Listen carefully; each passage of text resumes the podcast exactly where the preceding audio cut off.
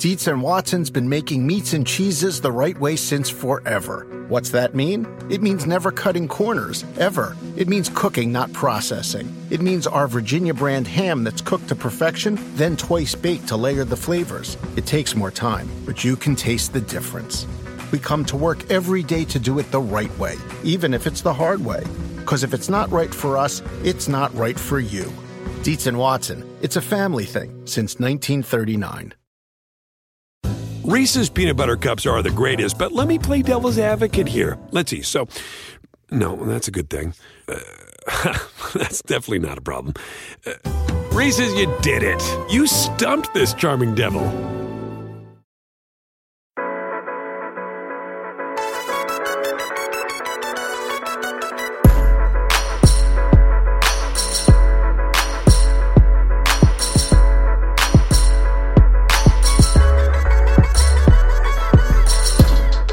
Internet. You are so beautiful today. My name is Josh Norris. This is the Roto World Football Podcast. As you know, it is the most important podcast in the universe. Today is a special day. The preseason is over. So I'm here with Evan Silva in just a little bit to recap the most important lesson we've learned from each team heading into week one. So that's how we're going to structure it around the week one matchups. And again, give you the details of what we have learned most from each team. But before we do that, I do want to remind you that RotoWorld now has a YouTube page. It is just search RotoWorld in YouTube. It'll come up. We did roundtables with a five person discussion. We have a two and a half hour live draft. Our podcasts are up there. We also have shorter form videos. So if you are drafting this weekend, I guarantee you, you will learn something and it will help you succeed as well. Enjoy this podcast. And if you enjoy it at any moment, subscribe to this very podcast. And if you enjoyed even more than that, go to rotoworld.com slash draft guide to purchase our draft guide and also a season pass, possibly because that is updating basically each and every day throughout the season because it's not just the draft where you win, it's also maintaining your roster, pickups, right decisions, things like that. We've got you covered on the season pass. Okay, Evan, we're going to keep this under an hour. Um, preseason's done. How do you feel? A little sad, not gonna lie, because it's gonna be a while before we see Chad Kelly ripping, you know, ripping moon balls. It's gonna be a while before we see Tim Boyle again. Yep. Taking shots downfield, and you know, hey, sometimes, sometimes they get picked off. You know, sometimes when you throw in a double coverage, gets picked off. Yep. I'm gonna miss seeing AJ McCarron telegraphing pick sixes against the Bears twos and threes and then when the Bears fours and fives come into the game, AJ McCarron leads a comeback. I'm going to miss all these things. Yeah. But, you know, I started my week one matchups column yesterday, and I'm, I'm ready for the regular season to be here. Good. Train is arriving just in time, and I want to remind you, Evan mentioned what he has coming out in week one. Starting next week, three podcasts a week at least. We might even add a fourth. And we, you know, all the great content over at RotoWorld written, so we're doing the same thing verbally audio, podcast wise. Okay, Evan, let's start off with the Thursday night matchup, which is on NBC. That's Atlanta versus the Eagles. With Atlanta, what's your big takeaway? It's kind of a, a mundane, boring preseason for them. Just that Calvin Ridley did not earn a locked in first team role during the preseason. I do expect him to play some snaps in week one, but I think that Justin Hardy may play more um, just in week one. Now, that can obviously change as the season progresses, but it's a reminder that Mohamed Sanu locked in as the Falcons' number two receiver. Julio Jones, obviously the number one, and Austin Hooper, I think, still has an outside shot to uh, to make a, a, third year leap. That often will happen with tight ends. They'll have a couple of slow seasons yep. and then make a leap in year three. And I'm still amazed at Matt Ryan's value at quarterback. Like he is the reason why Evan that I'm waiting in quarterback in basically every single league because I'm getting him as like quarterback 14, 15, 16 in some yes. leagues, which is bananas to me.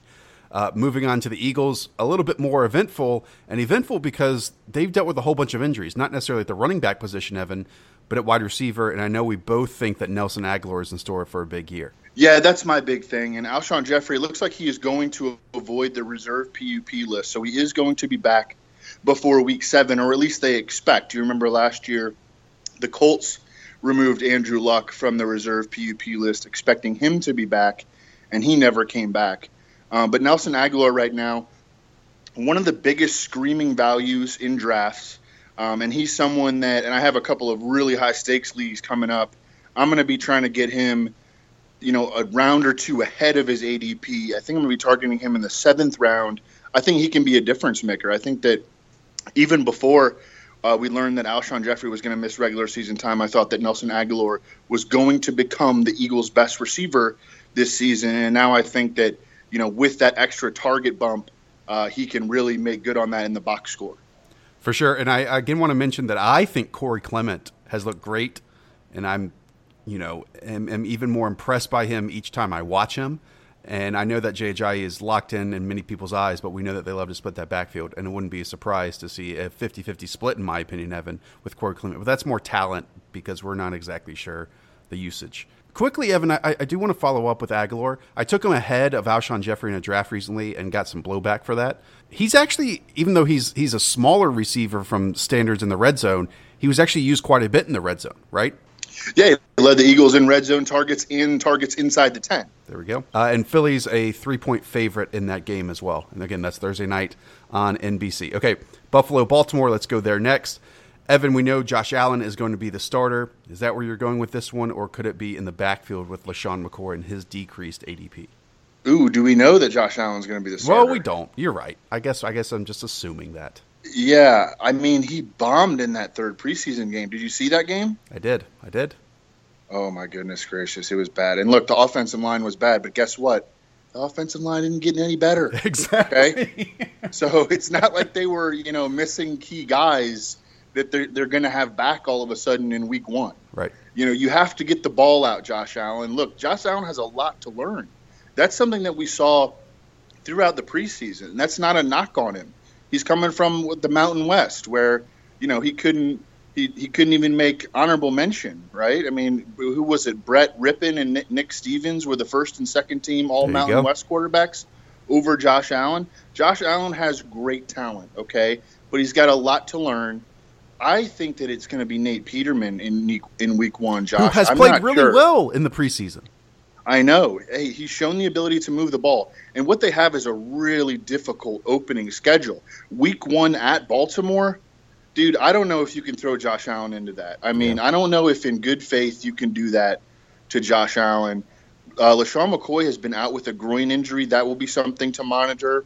And then they've got Kelvin Benjamin and Charles Clay. I mean, they just they don't have a whole lot. I think I think you feed Nathan Peterman to the Wolves in Baltimore, and maybe you make the the switch, uh, kind of like last year with uh, Glennon and Trubisky.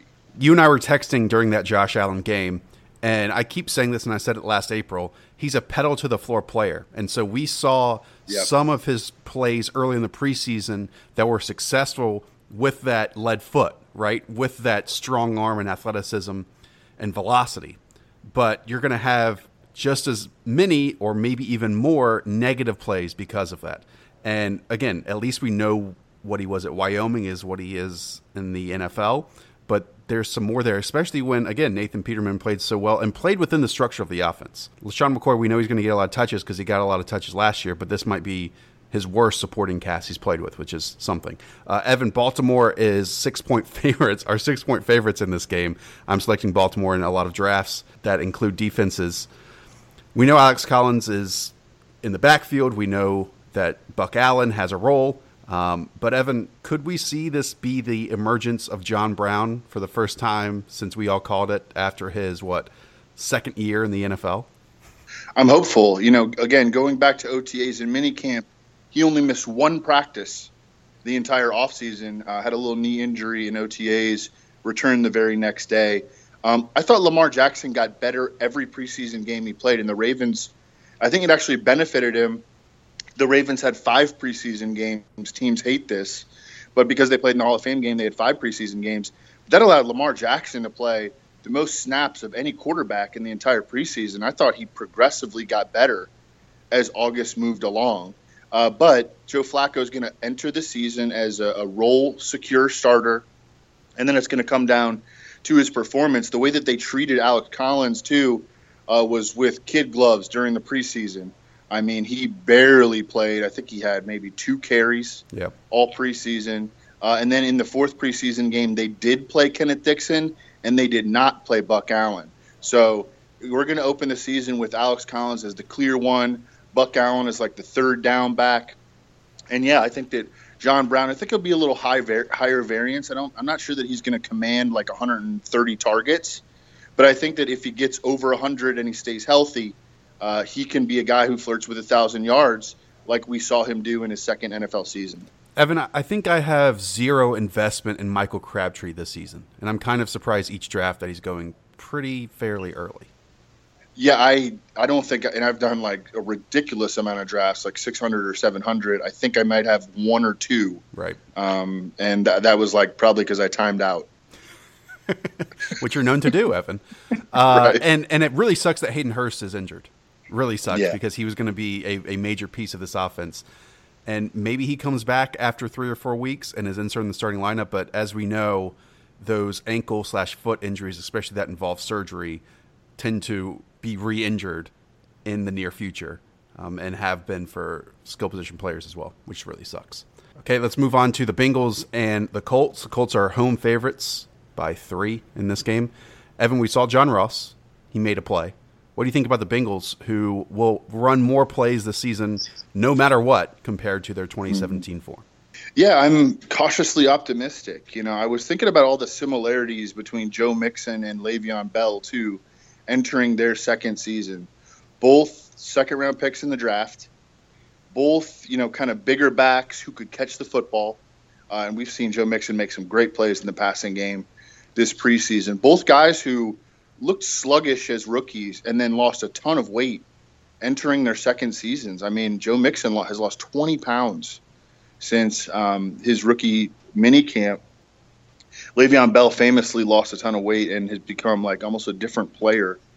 Um, you know, I don't, I don't, again, and we've talked about this before, like it's at the, the 99th percentile, and it's so unlikely that Joe Mixon could become exactly like Le'Veon Bell, obviously, but it does seem yeah. like a similar career track.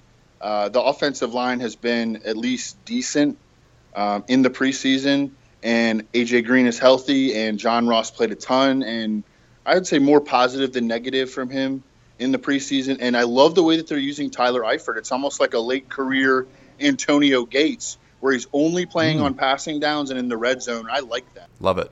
And I, I do think they have improved offensive line play. It's still not a great offensive line play, but anything improved from last year helps. And I know our friend Joe Goodberry mentioned that maybe they should even go full spread and just three wide in every single snap and even have Eifert out there in some situations and just get rid of the ball fairly quickly or take some deep shots to. And AJ Green looked phenomenal this preseason. We'll see what they do. We'll see what they do. Uh, let's go into Indy. Evan, we still have no clarity on this backfield. Yeah, and with the way that we've seen them run block, I'm just not sure that it's going to matter. And, and w- when you combine Frank Reich's history of using, you know, three and even four man backfields, it's, you know, hey, look, you could put Jordan Wilkins at the end of your bench and see what happens. Maybe put Nyheim Hines at the end of your bench and see what happens. But certainly no one's going to be usable in week one. And Christine Michael suffered a concussion in the Colts preseason finale, was actually having a great game and then got Ooh. concussed. So he's kind of in a race to be ready for week one. Is Ryan Grant a value in drafts, Evan? Are you taking any Ryan Grant? Because on paper, he's the Colts' second wide receiver, but he's available to me in 15, 16, 17 area. Uh, I mean, he's definitely not an exciting fantasy pick, you know. Yeah. But I do think that he's a guy who could maybe sneakily give us like 65, 730, and four. And value might be the wrong word, but maybe just a, a late round target. Um, yeah. That, yeah. that a, a dart throw. Okay, let's go to the Steelers and the Browns. As you would expect, the Steelers, despite being on the road, are five and a half point favorites in this game. To me, Evan, what stands out is just how good James Conner has looked. I know we haven't seen Le'Veon Bell, and we didn't see him prior to the 2017 season. Um, I'm not into drafting handcuffs, but it's pretty clear that if Le'Veon Bell goes down, uh, whoever has the top waiver priority, James Conner might be a league winner for them. Yeah, and if you're in deeper leagues with a deeper bench, you know, where you can put eight or ten guys on your bench, I definitely think that James Conner and Chase Edmonds, those kind of guys, are roster worthy because at least we know that they have a straight ahead path toward bell cow usage in the event that the starter went down. Um, whereas in a lot of situations, teams just revert to committees. Uh, but these guys would be like 20 plus touch per game players.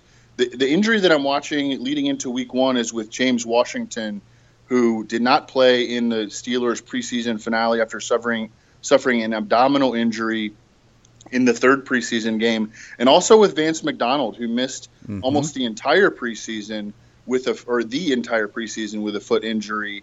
Will he be ready for Week One? Because he's facing the Browns, who line up their free safety in Youngstown, Ohio, and also use three linebackers on passing downs, creating massive gaps for tight ends to have career games. Let's go over to the Browns. Evan, every time you and I have talked this preseason, we've talked about David and Njoku. So let's go somewhere else other than him here, if you can. Uh, Carlos Hyde, I think, has looked great. It seems yep. like Jarvis Landry won't just be used on the underneath portions of the field in the five to ten yard area. He'll get down the field as well. And Josh Gordon is back in our lives and went in round three of our live draft, Evan. Yeah, uh, Carlos Hyde is the guy who's really intriguing to me because he um, was like a, an eighth, ninth round pick for almost the entire offseason. And I think he belongs now in the fifth or sixth round.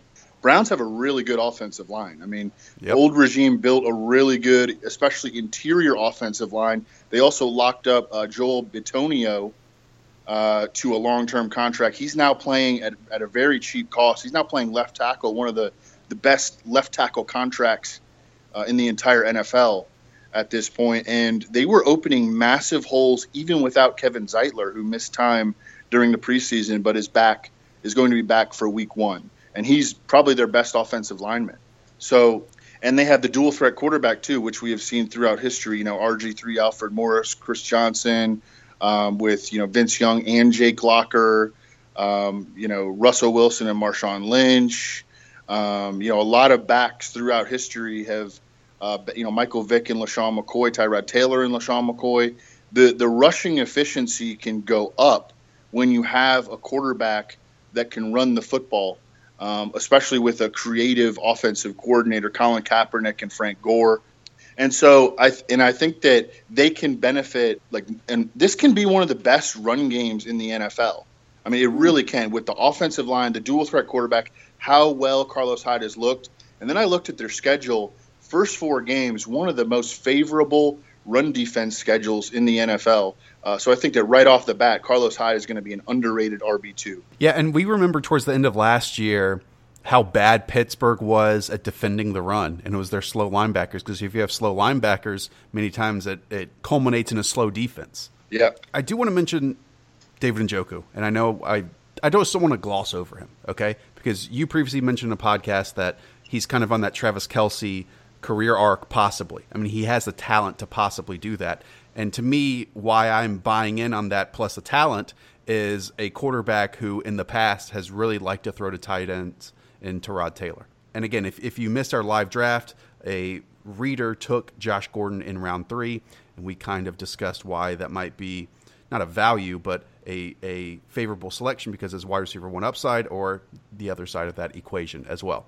Okay, let's go to the Texans and the Patriots. Evan, last year this was an absolute uh, barn burner in terms of offensive play and points put up on the board. It's a 51 over under as of now. That is the highest of the weekend, if I'm looking at this correctly. But the Patriots are home favorites by at least six and a half. Evan, to me, what stands out for the Texans, Lamar Miller is locked in yep. as a bell cow workhorse back, playing like 90 something percent of the first team snaps this preseason. Yep, Deshaun Watson totally healthy. Uh, Keke Coutee never did emerge, didn't play at all uh, during the preseason due to uh, a foot injury, I believe, either foot or hamstring. I can't recall. Um, but yeah, I mean, this is gonna it's gonna be uh, DeAndre Hopkins, and then Will Fuller actually battled a hamstring injury late in training camp. He's expected to be week ready for week one, but I think we're gonna come out guns blazing. Deshaun Watson to DeAndre Hopkins, and DeAndre Hopkins should be you know one of the most popular uh, DFS plays at wide receiver in week one. Speaking of Will Fuller, Evan, he's available whenever I'm up on the board, basically in every single draft, and I just don't take him because we talk about Deshaun Watson last year not being able to maintain his level of production. At least it's basically impossible to do that. And I would say the same thing possibly for Will Fuller in those same games, right? Because it seemed like in those situations he was scoring like 50, 60, 70 yard touchdowns. And as we know, that's just unsustainable. Sure. I mean, I don't ex- expect him to sustain the rate of seven touchdowns on 13 catches. Uh, right. You know? That's what I mean. um, I mean, but he's still a good player, and we, we like him because he's a big play threat. I take him a decent amount. I mean, good. I do think that Deshaun Watson is a, a, very aggressive downfield thrower by nature, and uh, Will Fuller is a downfield, you know, burner by nature as well. So I think that they go well together. I think what was so impressive about their chemistry last year is that they didn't even practice together. I mean, first of all, Deshaun Watson was with the twos all last OTAs and minicamp. They get to training camp on day one or day two of training camp. Will Fuller breaks his collarbone. Yeah. And he's out until week four. And then in week four, he jumps in and, you know, he's catching two touchdowns a game. So I, am not anti Will Fuller. Really, what concerns me more about him is the hamstring injury because I don't I don't like my players to be injured already when I draft them. And I think I mentioned Will Fuller because now I'm sitting here regretting not taking him enough in drafts. Is why I mentioned that. Okay, next is the Jaguars and the Giants. Jaguars are on the road, but three and a half point favorites. Speaking of hamstring injuries, Evan, what are we doing about Saquon Barkley? who in many cases is going as the fifth, sixth, or seventh pick in drafts. Yeah, I mean, I don't have him that high. I have him as like the the number eleven, um, which makes me like way behind consensus. It's still like really aggressive for a rookie running back with a hamstring injury. I mean, I, I think that putting him as a first round fantasy pick. But I'm, you're never you're never going to get him in drafts if you're using my rankings or if I'm using my rankings. So, right. So be it. You know, I'll be taking Melvin Gordon. I'll be taking Leonard Fournette. I'll be taking, you know, Christian McCaffrey. I'll be taking Alvin Kamara.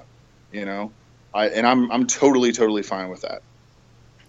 Uh, it's funny because I've been saying the same thing around the office because we've been having our office leagues, and like my ideal start is Leonard Fournette and Christian McCaffrey, and I would even say that I would take both over Saquon Barkley. Then I go and look at your updated top 150, which is on Roto right now, and you have, I believe, the exact same thing. Yep. Um, I mean, again, he's so talented that we could look back on this and say, okay, yeah, there's absolutely was a path for success for him to lead the league in rushing this year, but we're also betting and valuing players who have shown it in their past and are getting the workload, and we've seen it in the preseason as well. Yeah, well, we're, we're guys, also we're also process oriented, so we're not going right. to like look back and be like, oh, our process was bad there. We're very comfortable with our process, and we also know that we're getting good players in the spot. It's not like we're taking zeros. You know, it's not zero versus Saquon Barkley. It's good player, established player versus Saquon Barkley, good player, healthy established player versus Saquon Barkley. I'm going to go with the higher probability. I'm going to trust my process, and I, I, have no, you know, no worries.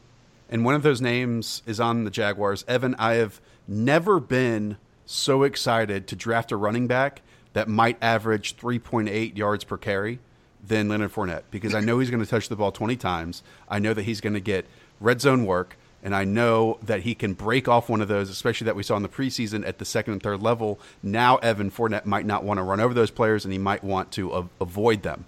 And I'm I'm super pumped about Leonard Fournette's season, especially with the addition of Andrew Norwell in front of him. Yeah, and his uh, third down usage was up in the preseason. They used him on more third downs than usual. Uh, so that suggests that they want to use him more in the passing game, which is should be terrifying for defenses. Think about Leonard Fournette at 230 pounds, you know, with friggin' Bo Jackson speed coming at you on a screen, you know, as like a, a 190 pound DB. Just get out the way, okay?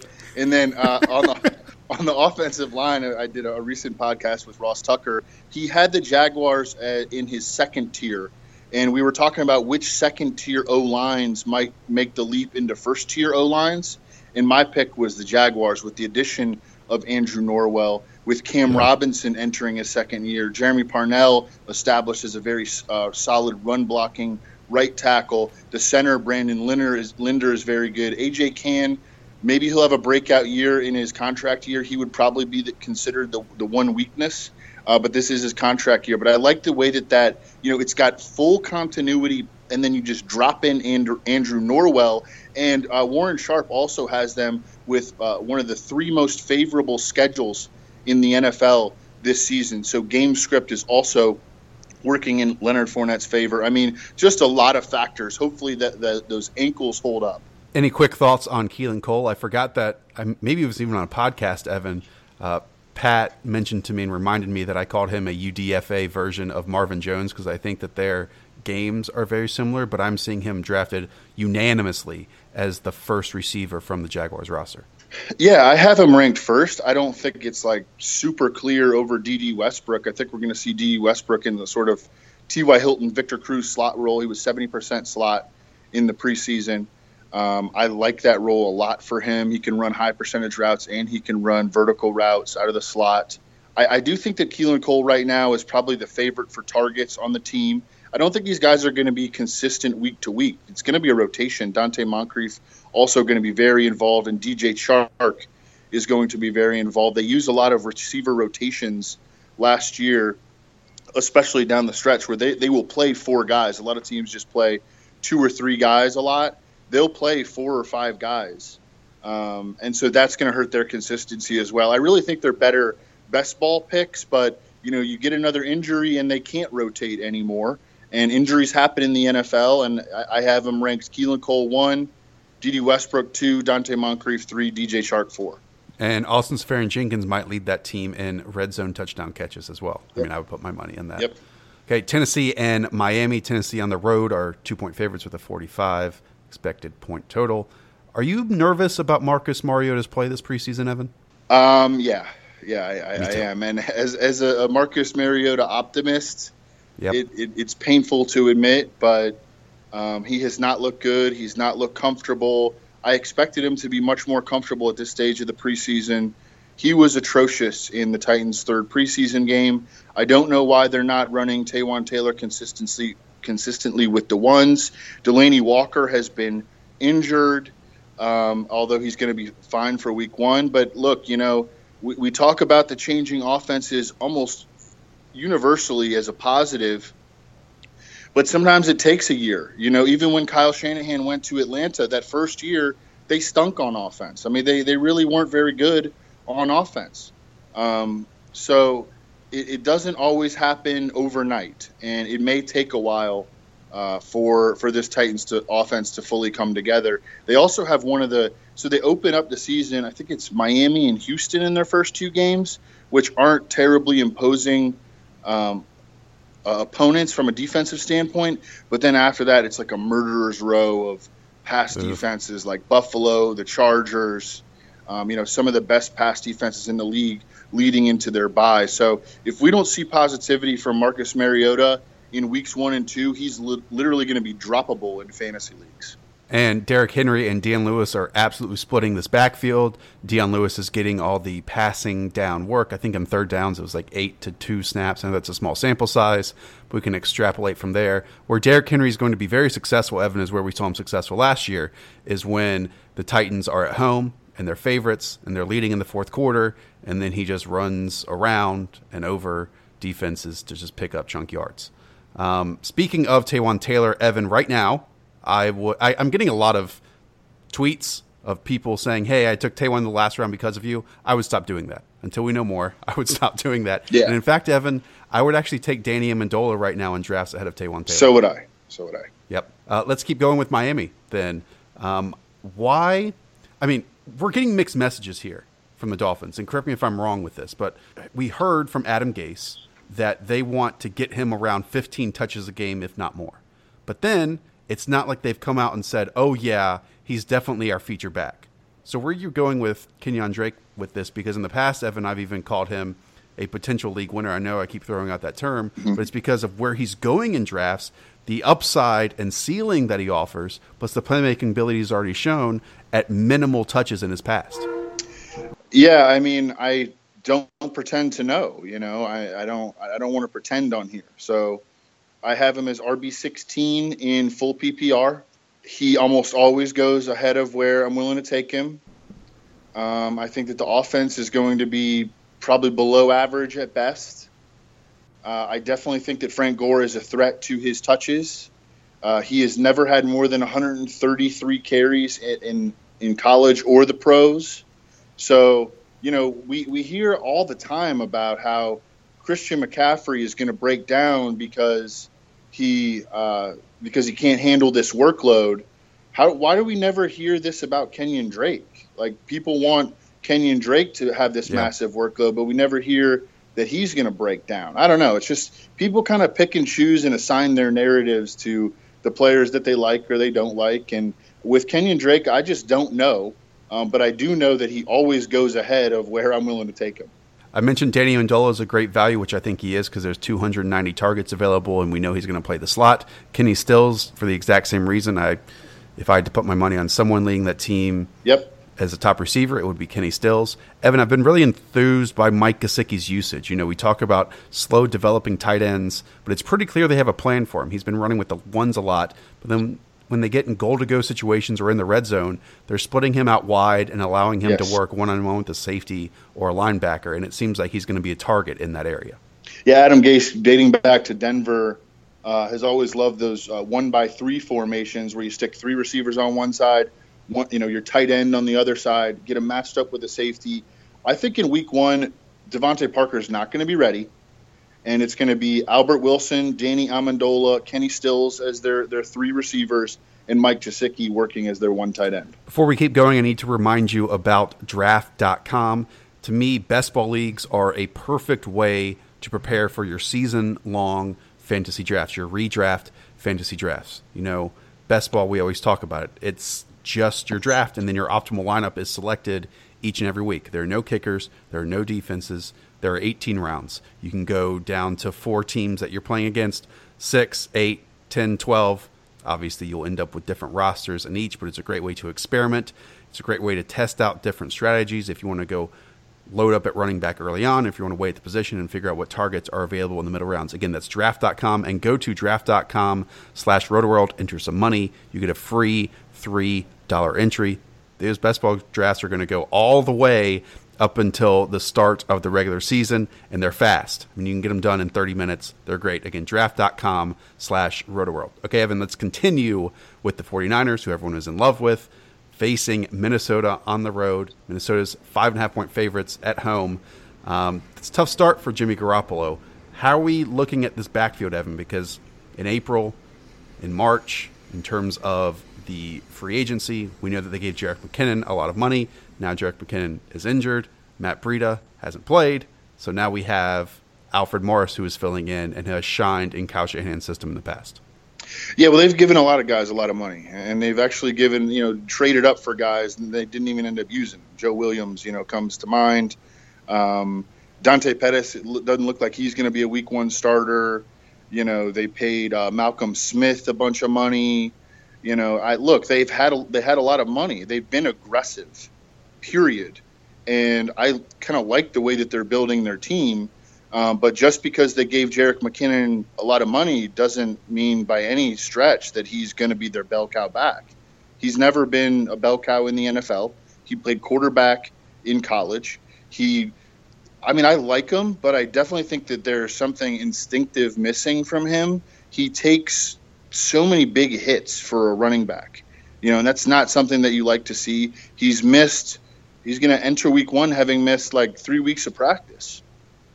That kind of stuff matters to coaches. Anyone who's played in on competitive team sports, you know, you don't just jump right back in, you know, for a massive, massive workload immediately after you miss like a month of practice. I mean, that doesn't that doesn't happen. Alfred Morris going to lead this team in carries. Um, Matt Matt Breida suffered a separated shoulder and I mean, people really think he's going to be ready for Week One, like to to be a contributor. I mean, I, I don't I don't see it, man. Look, I could be totally wrong on this, yeah. but I think that Alfred Morris is the best interior runner on the team.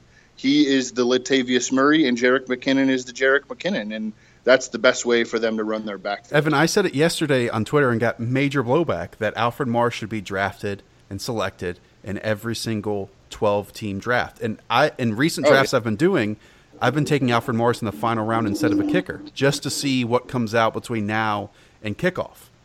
Do you agree with all that? Oh, I, I love drafting Alfred Morris. Yeah. I mean, I take him every time on play draft in the 14th round. Every single time is my RB5 or my RB6. I mean, he's my favorite guy to draft right now. Um, and I get zero Jerick McKinnon. Um, yeah, I mean, I, I, think that, and, and especially in that third preseason game, the 49ers offensive line looked really, really good. Now, they were playing the Colts. Um, but, I, you know, this is going to be a good offense. I think they're going to score a lot of points. Let's go over to Minnesota, and Evan, I gotta say, Mike Boone, because Mike Boone, even though he's the running back three, is my favorite running back three in the league right now. Uh, Evan, I think the Vikings will only go as far as the offensive line allows them to this year. Stefon Diggs, great player. Adam Thielen, great player. Kirk Cousins paid a lot of money. Kyle Rudolph scores touchdowns. Dalvin Cook, good football player. Latavius Murray can score touchdowns as well. But that offensive line, more than any other team, it seems like, has some question marks as we enter the season. Yeah, I mean they lost their left guard already to injured reserve Nick Easton. Uh, center Pat Elflein not expected to be ready for Week One. They showed their concern uh, because they traded for um, Brett Jones from the Giants. You know their right guard Mike Remmers is converting from tackle, and neither Riley Reiff nor Rashod Hill, their starting tackles, are good run blockers. So all that is a concern for the running game in particular. Um, and then I think the biggest story is just the, the split that is going to be coming between Dalvin Cook and Latavius Murray. What are we going to see in week one? Yep. I think we're going to see Dalvin Cook 14 touches, Latavius Murray 12, and Latavius Murray getting goal line short yardage. To those of us who follow the game closely, Evan, we know how good Stefon Diggs is, but I think it's like a legit national breakout season for him potentially, like possible top five wide receiver status this year but we'll see as we keep going. Tampa Bay and New Orleans is up next, NFC South showdown. Saints at home, favored by nine and a half points right now. Evan, to me, what stands out with the Bucs is Peyton Barber versus Ronald Jones, and it's really no versus because it's the Peyton Barber show. Right, Ronald Jones, twenty-eight preseason carries, twenty-two yards, two drop passes. okay, in week, can they even trust him to put him out there in week one? I mean or or is it going to be Jacquizz? I think it's going to be Peyton Barber and Jacquizz Rodgers hmm. that, that played the most snaps in week one. And look, things can change, you know, week to week, but I think it's going to be Peyton Barber and Jacquizz Rodgers, and maybe they'll put Ronald Jones out there for like eight snaps. I don't know how you could even trust him to play. Hey Bucs, play Chris Godwin. Just play him. See what happens with Ryan Fitzpatrick in this for a few weeks. Evan. Hey Bucs, when you draft, don't trade up for Roberto Aguayo don't use your first round pick on a run stopping defensive tackle, and don't use your next pick on a running back who can't catch. Right. And play your good players like Chris Godwin. Evan over to the Saints. We know yes. that Mark Ingram is hurt, not hurt, excuse me. Mark Ingram is suspended. We haven't seen much of Cam Meredith. And for a while there, I mean, he got a pretty good contract. Uh, it seems like, one, Ted Ginn is running with the starting unit as the wide receiver, two, but then there's a lot of positive buzz right now on Tre'Quan Smith. Well, Cam Meredith went off in the preseason finale. I did not watch. yeah, yeah. So look, I mean, he's out there with Taysom Hill, you know, who I, I can't believe that people thought he was the Saints' future franchise do you, quarterback. Do you remember that game last year, Evan, when Troy Aikman and Joe Buck at least four times in the contest talked about Taysom Hill being the backup quarterback and potential heir apparent to Drew Brees? It was ear wrenching. You know, when I listen to Troy Aikman, and all due respect, okay, the guy, you know, he won Super Bowls, okay, I, I get it. He makes me dumber. When I listen to Troy Aikman, he makes me dumber, so I don't listen to Troy Aikman anymore. It's just uh, auto mute. Yeah, I mean, it's just totally tune out whatever he's saying, but, turn down the volume, you know, yeah. that kind of stuff. What, what stood out to me for that statement, though, is I bet it came up in conversation with Sean Payton or whoever else during the meetings that they had that week, right? But now we know it's not the case because Teddy Bridgewater they traded for, and I'm, I'm assuming that at some point they want to work out a long term deal with him either now or after the season.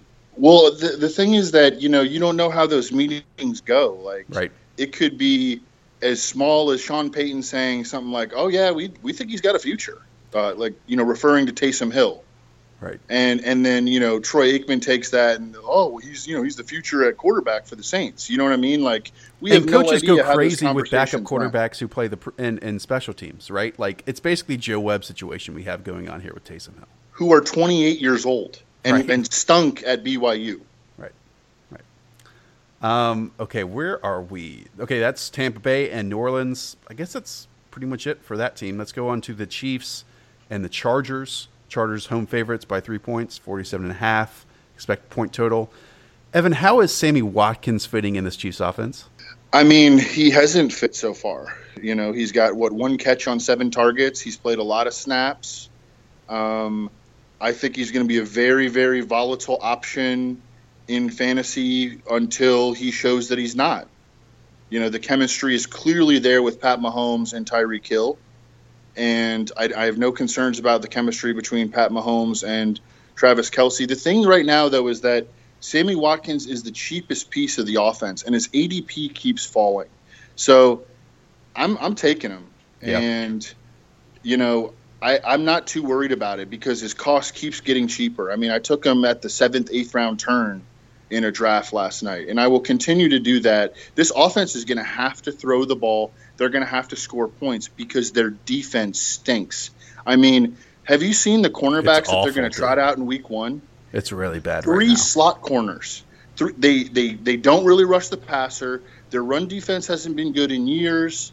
Um, during the preseason they had their first team defense out there uh, consistently because they played their starters a lot, both on offense and defense.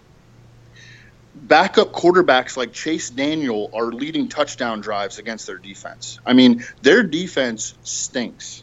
Yeah. Let's go to the Chargers. Evan, Melvin Gordon, high workload. Philip Rivers outside the top 10 quarterbacks in drafts, so he's a value and possible starter that we're drafting. I want to bring your attention. Oh, Keenan Allen, we know he's going to get a ton of targets. Bring your attention to Tyrell Williams. You took him in our live draft, which you can find on YouTube or a previous episode of this podcast. Um, without a tight end, Evan, do you think he has a chance to see a good amount of volume there in the slot? Well, I think that Keenan Allen is going to lead the Chargers in slot receiver snaps. Okay. Tyrell does play in there more than people think, though. Um, I mean, he's like thir- 30 plus percent slot. I, I'm not exactly sure. You know, I wish that he wouldn't have missed the last two weeks with a foot injury and we could just have a clearer picture of what's going on there.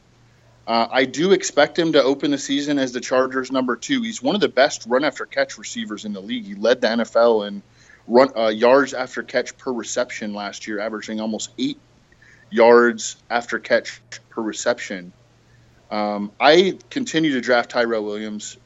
It seems like no one else wants him because I'll take him in the 14th, and then in the next draft I do, you know, I won't take him in the 14th, and I'll see him available like in the 17th, and I'm like, am I taking him three rounds too early? So I, I'm not really sure. I it, it's it's kind of like a, a murky situation, but I'm I'm still taking him. Let's go. To, I think we've hit the four o'clock window games on Sunday. Let's go to the Redskins and the Cardinals. This is a pick'em game. Uh, Adrian Peterson entered in place of an injured and out for the season Derrius Guice, and Adrian Peterson Evan seems to have locked down the early down role for the Redskins in that backfield.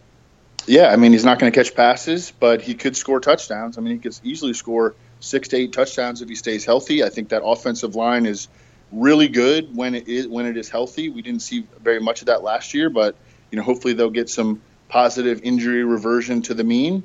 And uh, I, I think that Adrian Peterson is well worth taking in the eighth to ninth rounds. I know it sounds kind of gross, and it almost sounds wrong, but look, any guy that has a shot at 200 plus carries and six to eight touchdowns absolutely belongs in the eighth to ninth round at worst.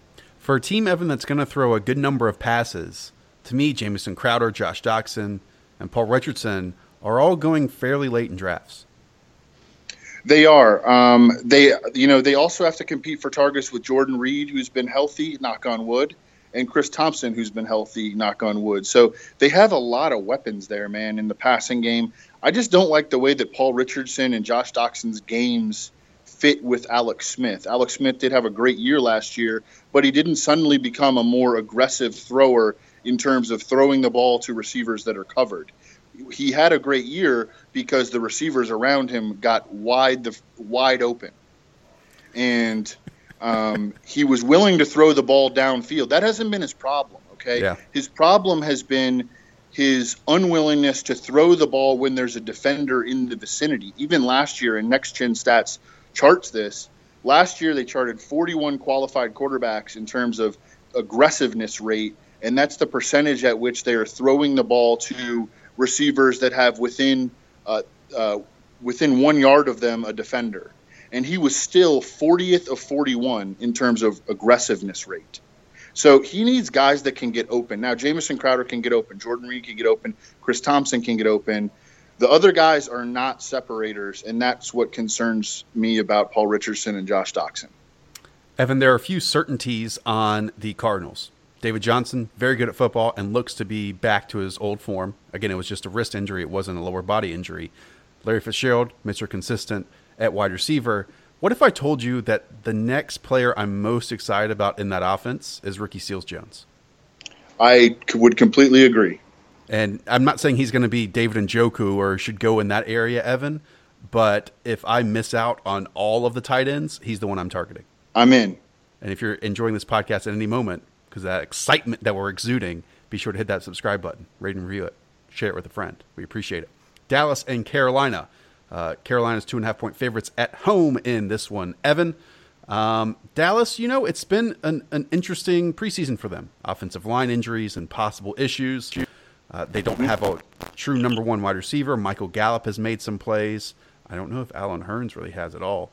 Uh, talk about the Cowboys and what you've learned from them, Evan.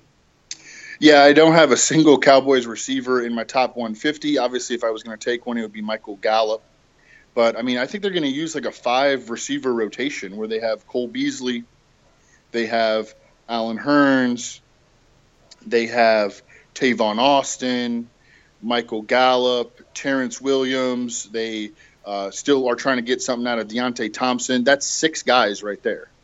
Okay, so I, I, that's not a fantasy situation to invest in, especially when you couple it with them being the run heaviest team in football. I mean, I, I'm I don't even think that really these guys are worth late round picks. I mean, I don't think that any of these Cowboys receivers is going to get over like 750 yards. Okay, let's go to the Panthers. Evan, we've talked a lot about Christian McCaffrey in these podcasts this preseason on video. Uh, we just mentioned it that we'd take him over Saquon Barkley. To me, the ideal start in drafts is Leonard Fournette and Christian McCaffrey. I'll throw on this statement, Evan. Right now, and I see him being drafted all the time. I don't think DJ Moore is draftable in your fantasy league. I agree. And he's still going in like round 10, round 11, something like that. They're just not using him with the starting lineup. I'm not saying that DJ Right. Moore isn't going to be able to emerge this year. Right. he's running behind Torrey Smith and he's running behind Jarius Wright. And in some situations, he's running behind Curtis Samuel. And it's, Yeah, it's and not for, for no reason. Right, and he's certainly behind in the targeting target pecking order. Devin Funchess, Christian Right, McCaffrey, right. and Greg Olsen. So you're right; he's not draftable. Quick thing with Christian McCaffrey, Evan, just to put in perspective why we like him so much, is he averaged 12 touches per game last year, while also leading the league in running back targets out of the backfield. So this team, I know they've said 25 to 30, but we've again mentioned 17 to 21 likely touches per game. See, sees more targets, sees more carries, and at worst, Evan, they're going to be more effective than they were running from tackle to tackle, and he's even shown improvements um, in terms of winning on contact this preseason as well. I'm all on Christian McCaffrey, but that's obviously not a surprise. And I actually really like what Ian Thomas has brought to this offense as well, Evan. Okay, let's go to Seattle. I I just can't wait for him to get like you know hurt in week five, and then all the people to come out and say, "I told you you couldn't hold up. I told you you couldn't hold up." Yeah, okay, okay. You start start a website with with doing injury prediction, please. Seattle and Denver uh, is our last four o'clock game. Uh, Denver, actually two and a half point favorites at home. Evan, Chris Carson, this is his backfield in Seattle. What say you about his outlook? Yeah, I mean, I think it's going to be a little iffy. I, they they have run blocked pretty well so far in the preseason. I'm still a pessimist on that, probably though. Um, but it's definitely opened my mind to the possibility that they could be better than I anticipate. Uh, so that would be nice. But uh, you know, I, I still am a little wary of them using Rashad Penny and CJ Prosise too. So Um, not someone that I'm going out of my way to draft. He definitely has moved way up, you know, my my rankings and my my draft board, but um, not really someone that I'm trying to aggressively target. I love Chris Carson though. This is a off topic kind of, but I think it's a, a shame and a mistake that Brian Schottenheimer comes in and the first thing he talks about CJ Prosise is that he went back and watched that game against the Patriots a couple years ago mm-hmm. where he was an absolute star because he hasn't done anything else as an NFL career since then. And I understand he might be a talented player, but like that's the one game. That's like, you know, mm-hmm. showing my basketball game when I was seven years old and draining threes. And then every other time I've ever played oh, basketball, were, I can't dribble. You were draining threes at age seven? No, I completely made that up. Completely made that up. But it'd be the exact same thing as doing that. Uh, right. I love David Moore. I didn't Me know too. who David Moore was prior to this preseason, Evan, but I'm in love. I didn't know what East Central uh, open parentheses OK close parentheses was either. No. And he looks really good. Contested catches, winning down the field. And we know that Seahawks uh, will play players that compete and win their uh, roles. And he might have done that. Let's go to Denver. Evan, Emmanuel Sanders at age 31, if he stays healthy, is going to absolutely feast in the slot this year. Oh yeah, I mean, just couldn't agree more. Because Adam Thielen and that connection he had with Case Keenum, whoever played in the slot last year with the Vikings at any point in time, played well, and Emmanuel Sanders is going to play that. Evan, I'm I'm not necessarily in on Demaryius Thomas, but it feels like I've never drafted him in basically any league. Um, but the reason Sanders is going to play in the slot, correct me if I'm wrong, was because Courtland Sutton is going to be out there on the outside, and you talk about the tools that maybe can turn into talent to be a wide receiver one. And it seems like universally in that organization, they feel like Courtland Sutton can do that. Yeah, and you know, it's interesting. Demaryius Thomas has been the subject of trade rumors this offseason. Now, I remember looking at his cap situation and whether he would, whether they could even move on from him. Um, I can't remember it off the top of my head, so I won't well, speak I, about I, it. I think he has a lot of guaranteed money this year, but it's like no guaranteed money next year. So that's why we all assumed yeah. that both Thomas and Sanders would be cut after this year because they drafted Sutton and DaeSean Hamilton as well. All right, that's fine. I mean, I like you wouldn't be surprised if, if he gets moved, if Demaryius Thomas gets moved. And you know, then people will adjust for that and say, "Oh, well, you know, now he's with this new quarterback, he could succeed." T- you know, receivers that change teams during the season or like leading right up into the season, they don't succeed with, with those teams. Um, that's that becomes a really, really, really bad bet. So, Demaryius Thomas is uh, he made my uh, shy away forty list, um, and he is not someone that I'm trying to get at all. Emmanuel Sanders, very, very aggressively trying to get. Quick thoughts on the Royce Freeman versus Devontae Booker. Royce Freeman is now going in the fourth round in mini drafts, but it's been basically a 50 50 split here with Devontae Booker in the preseason. Yeah, I mean, I you know Royce Freeman is he. There have been times this preseason where he looks like a man among boys, and I think that they they should have a good defense again. Um, I think that they are going to try to ride him, and for him to be their bell cow. I know that the preseason split has been fairly even, but I think that it's clear at this point that Royce Freeman is a better player than Devontae Booker. Okay, just three more games left. Sunday night football on NBC. Chicago and Green Bay. Green Bay home favorites by eight points. To me, what stands out with Chicago, Evan, is Trey Burton's usage, especially what in that second or third pre, it was third preseason game, using all of the formation, and as soon as he was in, he was being targeted. Yeah, it was their third because they played in the Hall of Fame game, and then they right. didn't play in their starter their starters in the fourth preseason game. Which, if you listen to Chicago radio, which by the way, never listen to Chicago sports radio. I mean, they they they're nuts, man. They they're absolutely nuts. Um, they they thought this was like the biggest deal, you know, and they they put it in no context. Like they they it's like they pretend like there's only one team. Like they uh-huh, don't they don't look at the other teams, you know. Oh, guess what? Sean McVay doesn't do it either. You know, it's like they they have no ability to put to, to use any kind of context because all they concern themselves are with the sports teams in one city. And I get the sense that that's actually really, really common. But, anyways, I, I, what were we talking about? Oh, Trey Burton. Yeah, I think he's going to lead the Bears in receiving this year. Love it. And if we're listening to Matt Nagy, Jordan Howard is a bell cow back. And I buy it. There we go.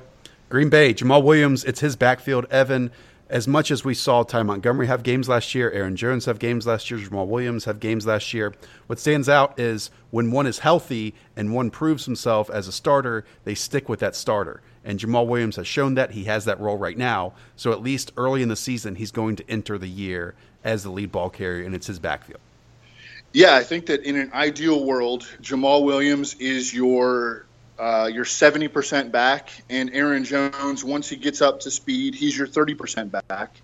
And Jamaal Williams is getting 17 touches per game, and Aaron Jones is getting like 9 to 11 touches per game, almost like, and Jamaal Williams is not like Devonta Freeman, but almost like a Falcons kind of split.